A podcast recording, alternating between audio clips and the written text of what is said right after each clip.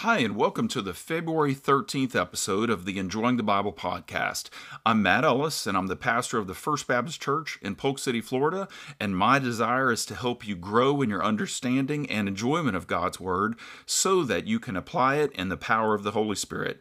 Today's reading is just one chapter. That's it. It's just one chapter, Leviticus chapter 14. Now, I'm telling you that a lot of people have good intentions about reading through the scripture, but usually when they get to the back half of Exodus, and almost certainly when they're in Leviticus, they abandon ship. I just want to encourage you to keep going because even though we're going to look at Leviticus 14 today, and it may seem as if what's the purpose? Why are, am I even reading this? What relevance is it?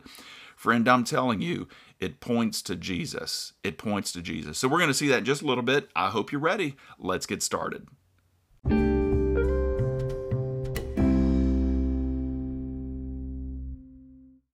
Okay, so let's look at Leviticus chapter 14. Now, verses 1 through 32 have to do with uh, declaring someone clean who has been healed of a skin disease. And verses 33 through the end of the chapter, uh, verse 57, has to do with the, the rituals of cleansing contaminated objects, whether it's furniture or house, walls in a house or, or whatever. But I want to focus on the front part of this. In fact, I want to reread to you verses 1 through 9. Let me read it to you. Leviticus 14, verse 1 says this The Lord spoke to Moses, This is the law concerning the person afflicted with a skin disease on the day of his cleansing. Okay? So if you have a King James, skin disease is translated leper or leprosy.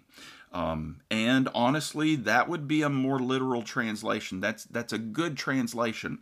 So because of the Hebrew word that's used, but so why is the my translation and why do other translations call it skin disease if the Hebrew word is leprosy? Simply this. It's because that uh, the word leprosy in the Bible is sometimes used for leprosy as we know it, as it is defined in today's medical understanding. But the word leprosy could also be used for various other skin diseases that were not technically leprosy. And so, even though the Hebrew word is the word leper or leprosy, that word that hebrew word is used for a lot of different kind of skin diseases that are not technically leprosy so that's why my translation says a skin disease but it's talking about the healing. If uh, verse uh, one, he is to be brought to the priest, who will go outside the camp and examine him. So the priest is the one who would check him out.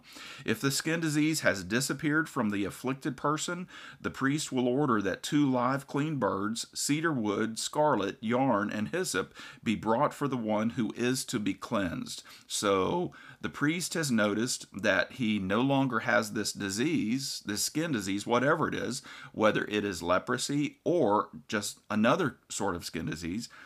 If he has been cleansed, then the priest has a ritual that he is to go through to ceremonially cleanse him so that he's able to get reintegrated back into society. Verse 5. Then the priest will order that one of the birds be slaughtered over uh, fresh water in a clay pot. He is to take the live bird together with the cedar wood, scarlet yarn, and hyssop, and dip them all into the blood of the bird that was slaughtered over the fresh water. He will then sprinkle the blood seven times on the one who is to be cleansed from the skin disease. He is to pronounce him clean and release the live bird over the open countryside. The one who is to be cleansed must wash his clothes, shave off all his hair, and bathe with water. He is clean. Afterward, he may enter the camp, but he must remain outside his tent for seven days. He is to shave off all his hair again on the seventh day his head, his beard, his eyebrows, and the rest of his hair. He is to wash his clothes and bathe himself with water. He is clean. Okay, so this would have been a passage of scripture that the priest would have known. Almost certainly, you know, they, they've got time, some, almost certainly they had some time on their hands. And so they valued God's word so much. I would assume that they wouldn't just use it as a reference book. Okay, you know, flip to page so and so, it tells you how to cleanse, ceremony cleanse somebody that's been cleansed of a skin disease. I think that they would have probably known this by heart. They would have known how this happened. I also suspect that over time, they would have been able to determine what gets healed and what doesn't get healed what skin diseases look like that typically get cleansed, you know, where, where it, it goes into remission and the person is fine, and the other sort of skin diseases that don't get healed, that don't go into remission, that those persons who get this, they never get well. Now, I suspect that they would have over time been able to pass that information down to the priest, you know, just keep passing it down. The one thing that we do not see in the Old Testament is someone who legitimately had what we call technically leprosy.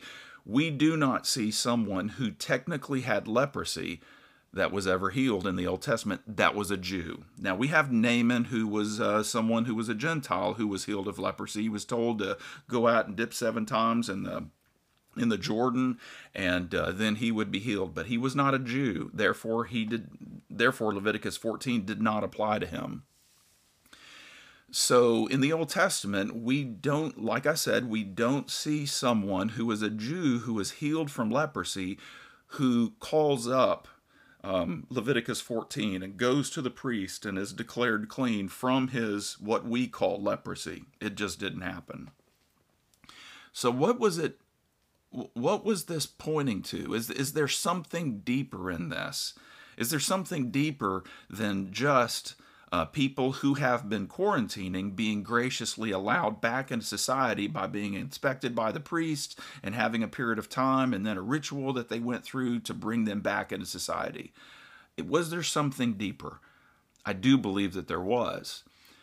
Because a leper, a Jewish leper, never, we at least we don't have an account in the Old Testament. A Jewish leper never went to the priest, and and the priest would call up Leviticus 14 and go through the ritual of pronouncing them clean until Jesus walked the earth. Jesus was healing lepers. The Bible calls it leprosy and we are led to believe that this that what Jesus was healing maybe he was healing some, some leprosies some skin diseases but there were others that were clearly leprosy. We're led to believe that this was clearly leprosy uh, as we understand it, where the, the nerve endings on the ends of the fingers and the toes begin to die. And so then, you know, you can't feel. And so you're capable of having your hand burnt or having it sliced or any number of things. And then bacteria is building up and you're not dealing with it because you can't even feel it. And so that's why extremities, the nose, everything else would just begin to rot and fall off. Um, we don't see people being healed of that until Jesus showed up, and Jesus was healing people left and right. But I want you to look at Luke chapter 17, verses 11 through 14, and hear of one particular instance where Jesus essentially said, I want you to go to the priest, I want them to call up Luke 14, and I want them to apply it. Listen to Luke 17, verses 11 through 14. While traveling to Jerusalem, he, Jesus, passed between Samaria and Galilee, so it was up in the northern region of Israel. And as he entered a village, ten men with leprosy met him. They stood at a distance. Why'd they stand at a distance? Because Leviticus 13 called them to separate, to quarantine, to stay away from people. And in fact, if you got too close, they were to cry out, unclean, unclean. So they were they were quarantining. They stood at a distance, verse 13, and raised their voices, saying, Jesus, Master, have mercy on us. They're pleading with Jesus. They know that he's done miracles. They've heard of Jesus, the miracle worker. And so they're asking him to just do whatever he can to help them out. Verse 14. When he saw them, he told them, Listen to what he says. Go and show yourselves to the priests. And while they were going, they were cleansed. Why did he tell them to go to the priests? Well, They would only go to the Jewish priests if they were Jews. So these were Jews. But we are told that they were told to go to the priest, and then as they went in faith, they were cleansed. I believe that this is where Jesus was sending someone who he had legitimately cleansed of leprosy, who was going to the temple and having the priest recall Leviticus 14 and then being healed from it. Jesus was not only doing this because he cared about these 10 guys. By the way, only one came back, and uh, we're told that he was a Samaritan. Um, but Jesus had them go to the uh, temple to be inspected by the priest so that it would also be a testimony to the priests because they just didn't see people getting cleansed of leprosy. People just didn't heal get get uh, this didn't go into remission and people weren't declared clean after they got this until Jesus showed up. I think leviticus 14 was clearly written with Jesus in mind. Let's pray Lord Jesus, we come to you and we thank you for your word. And we thank you that even as we look at the, the physical ailment, the skin disease of leprosy, and how you healed people of that leprosy, Lord, we thank you that if we are completely honest with ourselves, and even if we were to be able to see our hearts the way you see it, that when we were lost and dead in sin, it was as if we had spiritual leprosy. We were without hope in this world. And yet you stepped in and graciously saved us. You gave us the faith to trust in you. You gave us the ability to rest in you and to enjoy your forgiveness and cleansing. Thank you, Lord Jesus, that as we look at Leviticus passages like Leviticus 14 and see how people could be cleansed and declared clean, of something so vile as leprosy, we thank you that you have forgiven us and declared us clean and righteous from something so vile as sin. Thank you, Jesus, for saving us. Thank you for cleansing us. And it's in your name that I pray this prayer. Amen. Well, I hope you've enjoyed our time together today as we have looked at just one passage of Scripture in the Old Testament. Tomorrow we're going to have just two chapters. Once again, it's going to be in the book of Leviticus. But I hope that you're seeing that as we look at the Old Testament, many of these chapters that maybe seemed boring and irrelevant, there's actually a lot to them, and there's some really special reasons why they're included in Scripture. So, I, once again, I just want to encourage you stay on this journey with me. Let's make it to the end. Let's go all the way to the end of the year, and let's celebrate having read through God's Word together. Uh, and once again, uh, you don't have to listen to this podcast every single day. You're free, of course. You can make any choice you want. But I'm just telling you that uh, you know if if you get behind or if you just feel like you can't get to it one day, that's no problem. Just skip on to the next one. Skip on to the next one, and I'll catch up with you whenever you show up. I'm sure looking forward to spending time with you tomorrow if you're able.